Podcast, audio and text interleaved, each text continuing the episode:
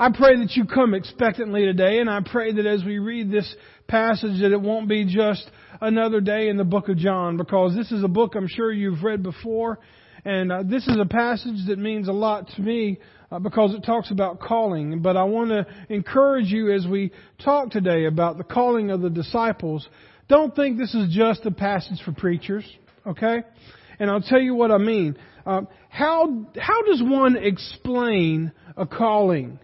How do you explain something that you're called to? I hear that word used frequently among my friends and colleagues, uh, especially those that are in vocational ministry, and I have often heard said or experienced even this phrase that says, make sure you are called to ministry because there are moments where the call will be the only thing that keeps you in it. Basically what they're trying to say is, is that if you can do anything else and be happy, then do that thing. But if you cannot and you truly feel God's call upon your life, then you follow and surrender to that call. And that's what I've told people that were praying about the ministry. That's what I've been told. But I want to encourage you today that this calling is just not for someone who wants to be a pastor or a worship leader or a, a, youth pastor or an education pastor or work with children on a staff. This is not just for professional church people. This is for everyone. Because the call to serve Jesus is universal. Anyone who believes in Jesus Christ as their Savior and Lord has been called. And we're going to flesh that out today because calling is more than a commitment to an occupation or a duty. I mean, think about this. Doctors, yes, they'll make money, but think of the expenses and the education that it took them to get there. They have a calling to save people. Our emergency workers, like our police and our fire and our EMS, they're not going to get rich doing that job. Many of them have to hold a second part-time job down just to do what they love to do. And you ask them, why do you do it? Why do you run into where other people's run out of? Why, why do you work hard to save other people? And it's because they'll tell you, because I'm called to do it. Yes, part of that is being an adrenaline junkie, but, but if it was just adrenaline, it would pass after a while. They do that because they're called to it. People in ministry do that because they're called to it. Maybe people that are, are working on the floor of a shop or a textile mill or a fabrication business. Why do they do that? Yes, they're trying to make money and make a living, but after you put the same lug nuts on the same tire for 20 years, it begins to lose its luster, does it not? And sometimes you, you work to pay the bills, but all of us are called to something. All of us. So my question to you is, what are you called to do? Are you living out that calling? And also, to some this morning, you may feel called to be a mother, a wife, a husband, a caregiver, whatever it may be. All of us are called to do something and to be something. But here's what I want you to see. All who have accepted Jesus Christ as their personal Savior and Lord were called to do so. What did you do? Tell me, church. What did you do to deserve your salvation? What does the Bible say you did to deserve your salvation? Absolutely nothing. For you who are a believer in Jesus Christ, you are lucky than the, you are more lucky than the person that won the most biggest lottery ever given out. Because all of that money that they're, that are given to people that win the lottery, you think, boy, I'd like to try that. But think about it. Every bit of that money that is offered to that person, however big it may be, they had to buy a ticket for it. It's something that they had to do. And at the end of their life, it will not save them. And in one day, it will all burn. But you, as a believer, who have accepted Jesus Christ as your Savior and Lord, you became a Christian Yes, because you prayed to receive Christ, but the only way you could have done that is if you were drawn to Him. If you were called to Him. Just as we see in our passage today, because John's account of the calling of the disciples, it differs a little bit from that of Mark's. And so some people would say, uh huh, you've got two different time frames, you've got two different stories and two different gospels, so there must be errors in the Bible. But I want to assure you that that is not the case, because what we see here is we see two pieces of the puzzle being put together. And we see that what we're studying today is John chapter 1 verses 35 through 51. And if you want to get the other side of the calling of the disciples, you can go to Mark chapter 1 verses 16 through 20. Two different authors, two different times with the same subject. So instead of saying that there are errors here, what I would say is that these are not two separate things that conflict with one another, but they are two renditions of the calling of the disciples that when you join them together, you see a 3D picture of what the true calling was. Because in Mark, you see that he called the disciples and they dropped their nets and they followed him. But in John's account, not only do you see the calling, but you see the conversion beforehand. You see, not only that they dropped their nets, but you see how they came to know Christ. And that's why I'm so excited to be able to preach this passage today because folks, God has called you. Think about this. God has called you to be in this worship service today. Some of you could have looked out the window and said, oh boy, we're going to be snowed in. And a lot of people did, and, and, all, and many churches around here. Boy, preacher, it's snowing in March. Well, a lot of people chose to stay in, and some of them had to. They had legitimate reasons, whether it be, you know, fearing of falling or, or can't drive and all this kind of things. I, Look, I understand that. I'm not, I'm not railing against those that didn't come to church. But what I am saying is that it would have been very easy to say, eh, I'm going to roll over and hit the snooze button because I've already lost an hour. Boy, was that not terrible.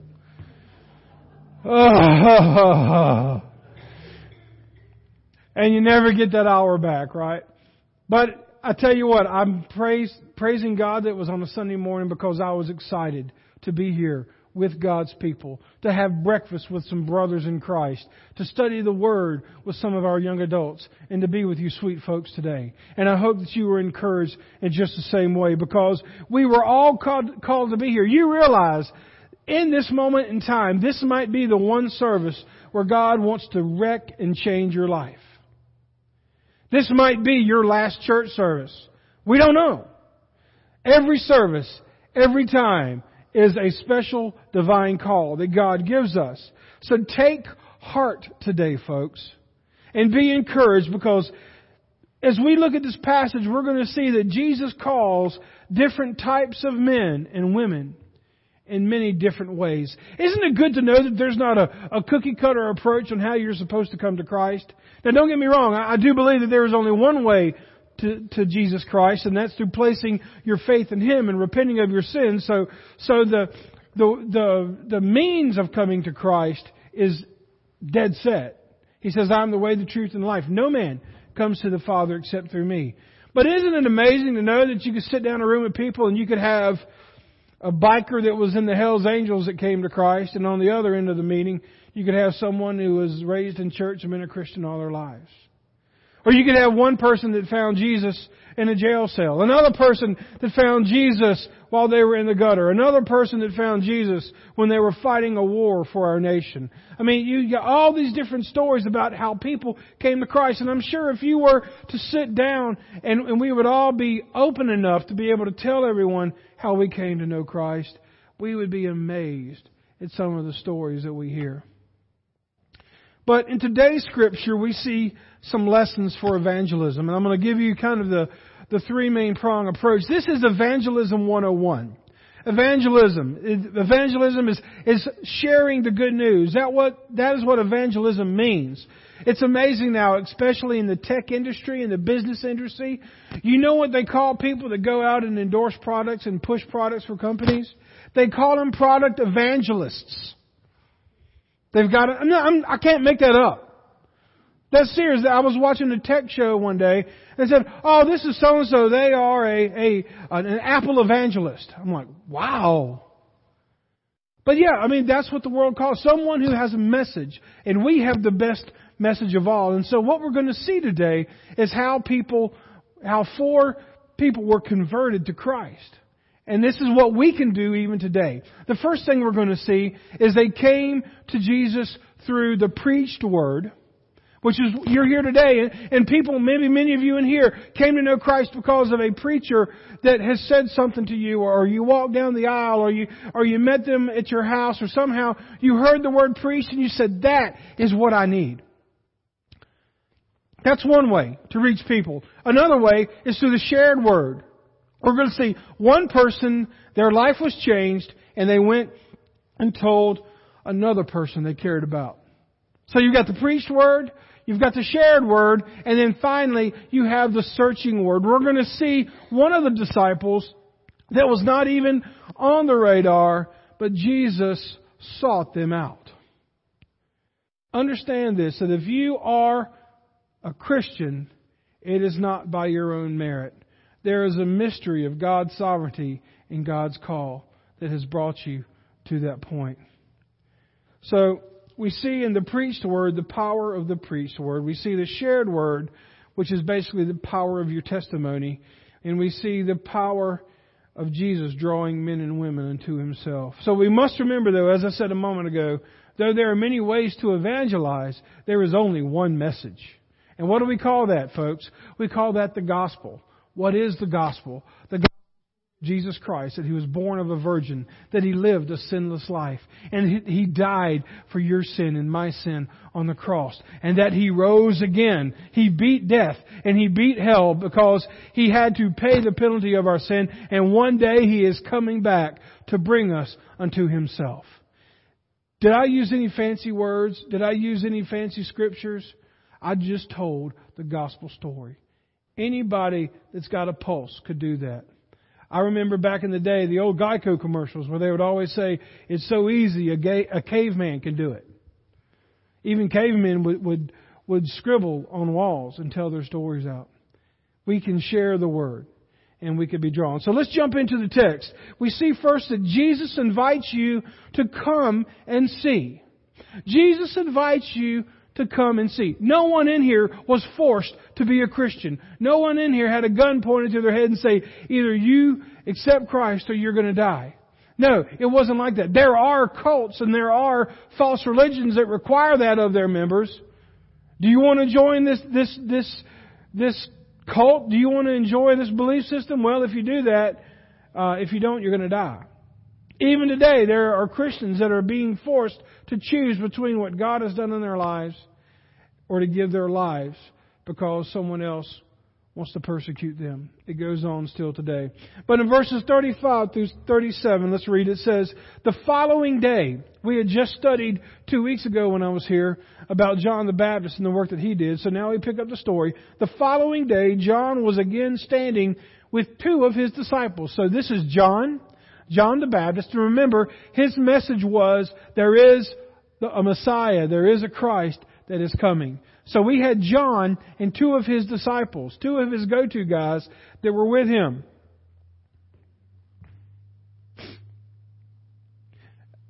I promised myself I wasn't going to get emotional at this part. But verse 36 is one of the most beautiful verses to me in the entire Bible. And let me tell you why. You have John the Baptist who has spent his life preparing the way for the Messiah. And then we see in verse 36 as Jesus walked by, John looked at him and declared, Look, there is the Lamb of God. There is the Lamb of God. Everything that I have taught you folks, everything that I have devoted my life to, He is here in this place. And they saw finally the fulfillment of what God had told them so long ago. And let me tell you today that for you, through the Holy Spirit, the Holy Spirit is here today, and I would tell you and I would invite the Holy Spirit to come. And behold, the Lamb of God that takes away the sin that, that, that me in a pew like you one day, and it clicked. and I understood that I was in the presence of the Lamb of God. The Lamb of God is living and that He is here today. And John had the blessing of introducing Him to the world and saying, Behold, here is the Lamb of God. Man, fires me up. When John's two disciples heard this, they followed Jesus. They didn't do a poll survey. They didn't do a plus and minus profit and loss statement.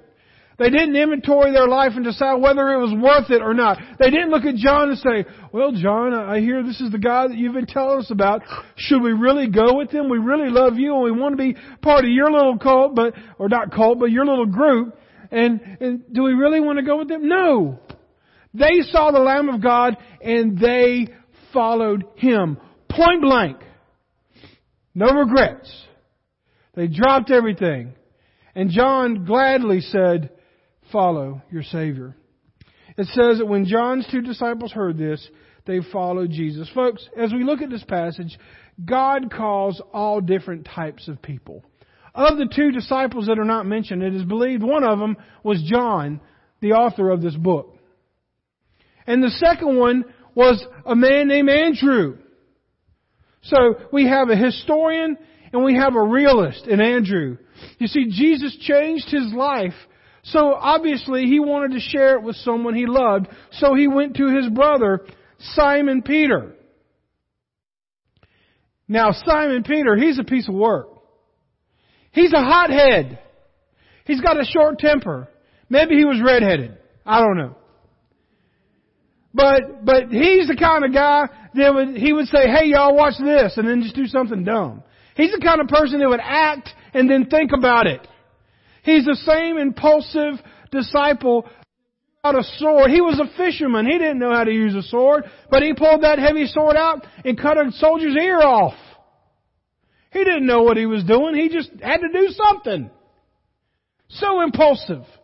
So reckless so indecisive, yet so committed and still called. And then we have Philip, who was a skeptic. He questioned Jesus, but yet God called him, or Jesus went to him. Nathaniel, who was a man of integrity and a man of faith, is called. And we'll look about that in just a second. But the point here is that God can use you as you are, with your personality, with your traits, with your hang-ups, God can use you this morning. Because Jesus is calling you as you are and where you are today. Jesus is calling you as you are and where you are today. Folks, you don't have to clean up to take a bath. He, all of your quirks, your insecurities, He says, you, come follow me. But I got to do this, I got to do that. You remember the, the rich young ruler? Jesus said, follow me. And the rich young ruler said, I've got to bury my father. And he said, you let the, the dead bury the dead. You come with me or you walk away. And he walked away, and the Bible says he walked away and he was sad. John the Baptist presented the truth that was revealed by Jesus as the Lamb of God.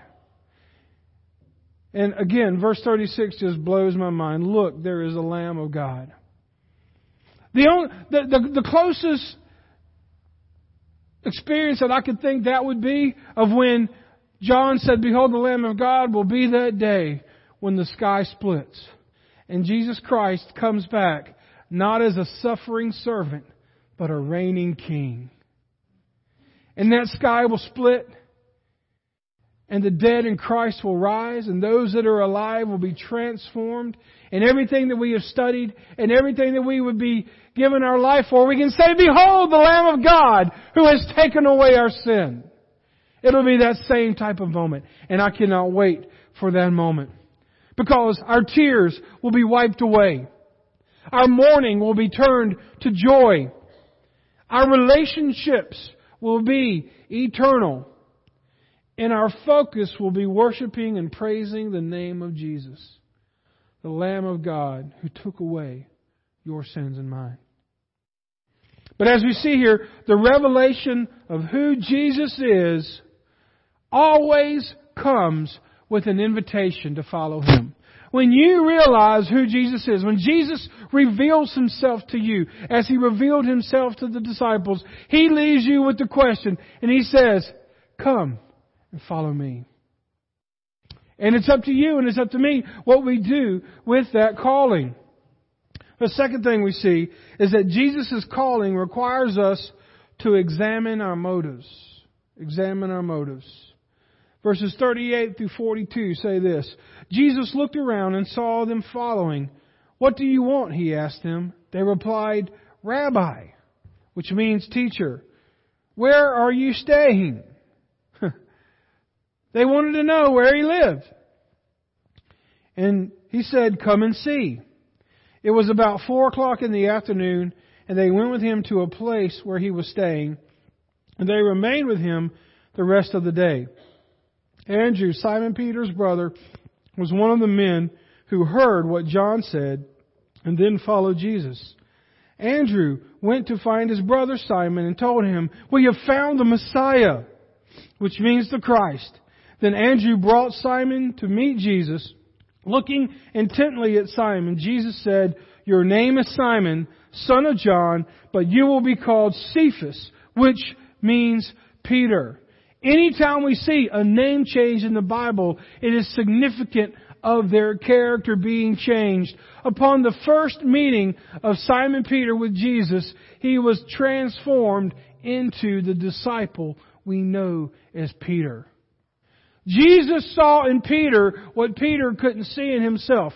And what is the simple thing that his brother Andrew did? He invited him to come meet Jesus.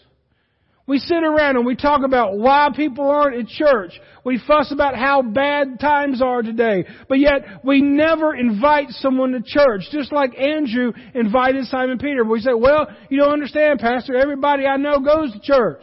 I understand that. But are you mean to tell me in your daily life you never run into anybody that could use an invite to church? I would challenge you to say you're just not looking in the right places.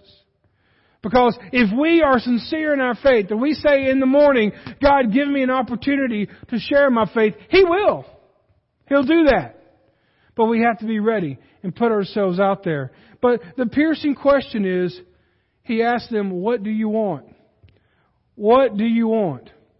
You see, there were many that were following Jesus. He was, he was very popular during those days. Philippians 2.21, Paul talks about it and he says, all the other care only for themselves and not for what matters to Jesus Christ.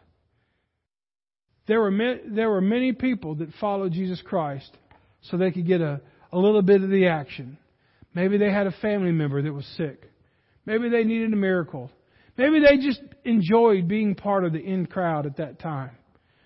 There were many people that followed Jesus because of what he did, but there were very few people that followed him because of who he was.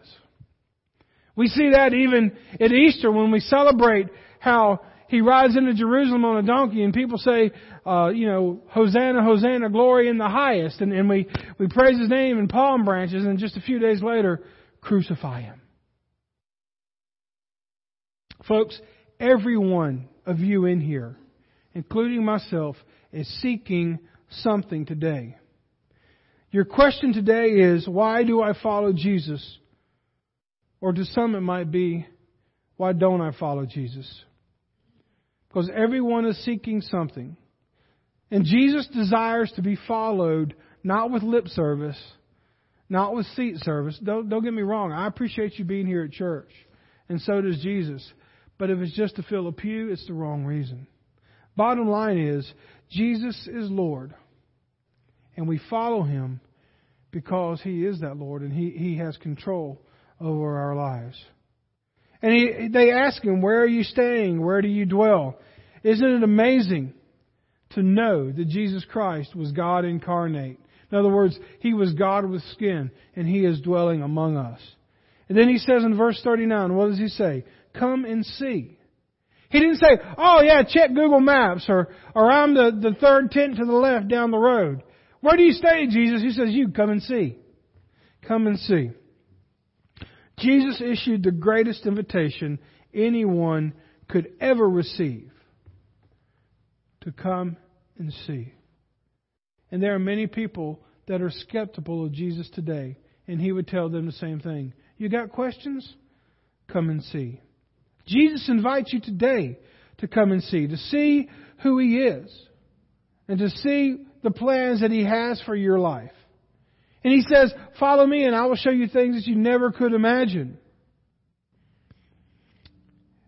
Then we see in verse 41 people who are satisfied with Jesus will share Him with others. Remember, Andrew was so satisfied with, with, with Jesus that he, he switched his allegiance from John the Baptist to Jesus, and then he had to go tell his brother. Folks, if Jesus has truly changed our life, why are we going to keep it to ourselves?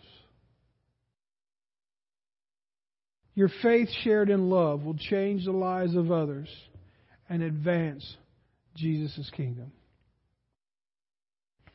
And I know, I know, I know the absolute hardest people to witness to are family members, are they not? What if they don't like me? What if they get mad or you know, they know what I how I act and how are they going to how are they going to respond to that? Doesn't matter. Andrew just knew this. He loved Jesus so much that he wanted to share it. Never underestimate the invitation to a church service. Never underestimate the opportunity to invite someone to a Bible study class because you never know.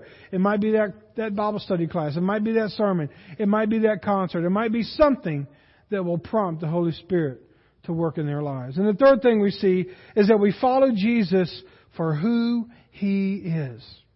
We follow Jesus for who He is. It says in verse 43, the next day, Jesus decided to go to Galilee. And here's the key phrase. He found Philip. He found Philip. Remember where I talked about the different types of evangelism? He sought out Philip. There was no friend talking to a friend. It says, He found Philip and said to him, Come follow me. Philip was from Bethsaida, Andrew and Peter's hometown. Philip went to look for Nathanael and told him, We have found the very person Moses or the prophets wrote about. His name is Jesus, the son of Joseph from Nazareth.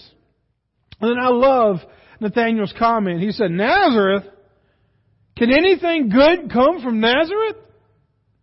He, he was that, that curmudgeon. You mean he's from Anderson?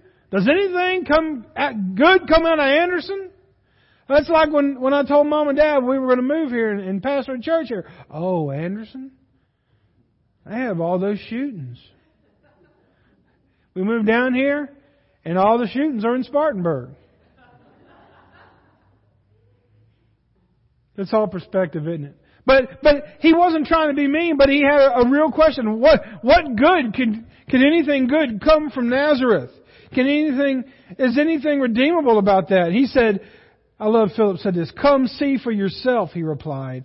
As they ex- approached Jesus, Jesus said, Now here is a genius, a genuine son of Israel, a man of complete integrity. Some translations translate a man with no guile.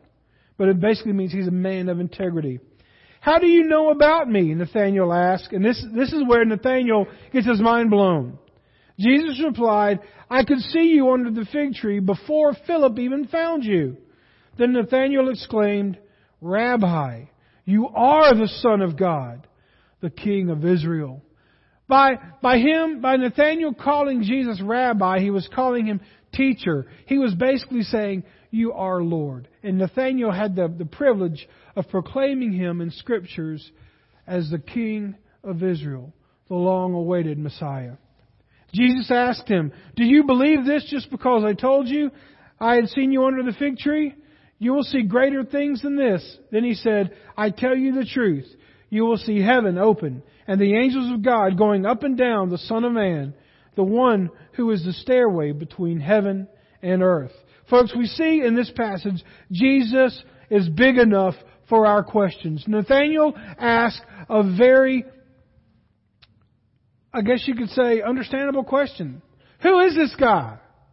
Can anything come good come out of that? If if you are here today and you have questions about Jesus or who Jesus is, it looks like to me in Scripture Jesus is okay with your questions because He doesn't mind answering them. You got questions, you got hang-ups, you got gripes. Well, He's big enough for that. He can answer those. He can be patient with those, and He can give you the answers that you need. He said Nathaniel was a highly respected Jewish man of integrity. So can you imagine that all of a sudden, all of these things that he studied and known throughout his life came true? And I know it's easy to go into Sunday school mode or Bible study mode and, and think about, oh, well, that's sweet, let's move on. But think about this. What are you going to think when the sky splits and Jesus Christ comes back? Oh, that's great. I remember my Bible study teacher telling me about this. Oh, I remember all them sermons I had to sit through.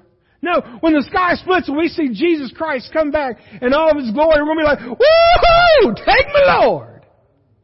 It's going to be an exciting time to where all of these things that we have studied, we have sung about, and we have dedicated our life to will come true. It will be an exciting time. And Nathaniel and these disciples had that moment in their lives. But for the sinner, I want you to know that Jesus knows you better than you know yourself. And that in the midst of your lost condition, He sees you sitting under the tree. Wherever you're at, Jesus sees you. And to those of you that are believers, when you witness and share the gospel with someone, what do we see here? When Philip goes to share the gospel with Nathanael, when Andrew goes to share the gospel with his brother Peter, God's already been working on him. So if God impresses upon your heart to share your faith or share the gospel message that I shared with you just a few moments ago, or if you could just sit them down over coffee and say, let me tell you what God is doing in my life. Or tell me about how I can pray for you. Are those big controversial questions? No. But you sit down with somebody, and if God prompts you to talk to somebody, that means He's already been working on that person. He'll never call you for an ambush. He's always at work. So we follow Jesus because he says here, there are greater things to come. And I'm going to close with this illustration you've probably heard before, but, but just humor me, okay? There was a woman who had been diagnosed with a deadly illness and had been given three months to live. So she was getting her things in order. She contacted her pastor and had him come over to her house to discuss certain aspect of her final arrangements. And so she told him which songs that she wanted sung at the service and, and what scripture she wanted him to use and, and what outfit she wanted to be buried in. She was getting all of this taken care of. But the woman also told her pastor that she wanted to be buried with their favorite Bible. So everything was in order. And then as they were about to close the meeting, she said, Oh, pastor, there's just one more thing she said excitedly. And the pastor said, Well, what's that? She said, This is very important to me. And I'm not joking. And she said, I want to be buried with a fork in my right hand. A fork in my right hand. The pastor stood looking at the woman, not knowing quite what to say. And he said, Well, wow. And the woman said, That surprises you, doesn't it? Pastor said, Well, absolutely it does. I've done a lot of funerals. I've never seen someone with a, a fork in their right hand. Well, to be honest, I'm puzzled at the request, the pastor said. The woman explained in all my years of attending church socials and potluck dinners, I always remember that the best dishes of the main course were being cleared. Someone would inevitably lean over and say, You can keep your fork. It was my favorite part because I knew something better was coming the velvety chocolate cake or the deep dish apple pies. Oh man, we need to have a fellowship right now. Cause y'all can cook and bake. But yeah, she knew she, she needed to hold on to that fork. So she thought about the cake and the pies and something wonderful with substance is what she thought. And then, so she said to the, pa- the pastor, so I just want people to see me there in the casket with a fork in my hand, and I want them to wonder, what's with the fork? Then I want you to tell them, Pastor, keep your fork, because the best is yet to come. Just as he called the disciples, those disciples had no idea what they were getting into. And you may be struggling here today, or you may be strong in your faith, wherever you may be, whatever situation you're in, the best is yet to come with Jesus Christ. So we see here that What have or will you do when Jesus calls you to follow him? Just like these disciples. John and Andrew gave Jesus their life because he fulfilled theirs. Andrew loved Jesus enough to share with his brother and his family what Jesus had done. Jesus found Philip, just like Jesus can find you this morning wherever you're at. Jesus fulfilled Nathaniel, and Jesus holds out greater things for you today. Who will you follow? And whatever your answer, where do you see it, see it leading you? Who will you follow, and where do you see them leading you? My prayer is that you would follow Jesus today. Let's pray. God, thank you so much for your word. Thank you for the fact that you called these men and gave us a glimpse of how loving and how accepting and how you can use people of different backgrounds, Lord, to accomplish your purpose. And Lord, it's my prayer if there's one person here that does not know you as their Savior and Lord, and they, they have felt conviction this morning from your Holy Spirit, I pray, Lord, if it be your will, they would walk forward at this time and we'll pray with them and we'll lead them in the sinner's prayer and we'll disciple them and we'll show them what it means to be a true believer in Christ so that the same hope that these that are called have, they can have that same hope. Maybe there's a believer here that just wants to come and pray with me or at the altar. Maybe someone would like to join the church. Either way, Lord, may you work in this time and you'll get all the glory. For it's in your name we pray. Amen. Would you please stand and come if you'd like to make a decision?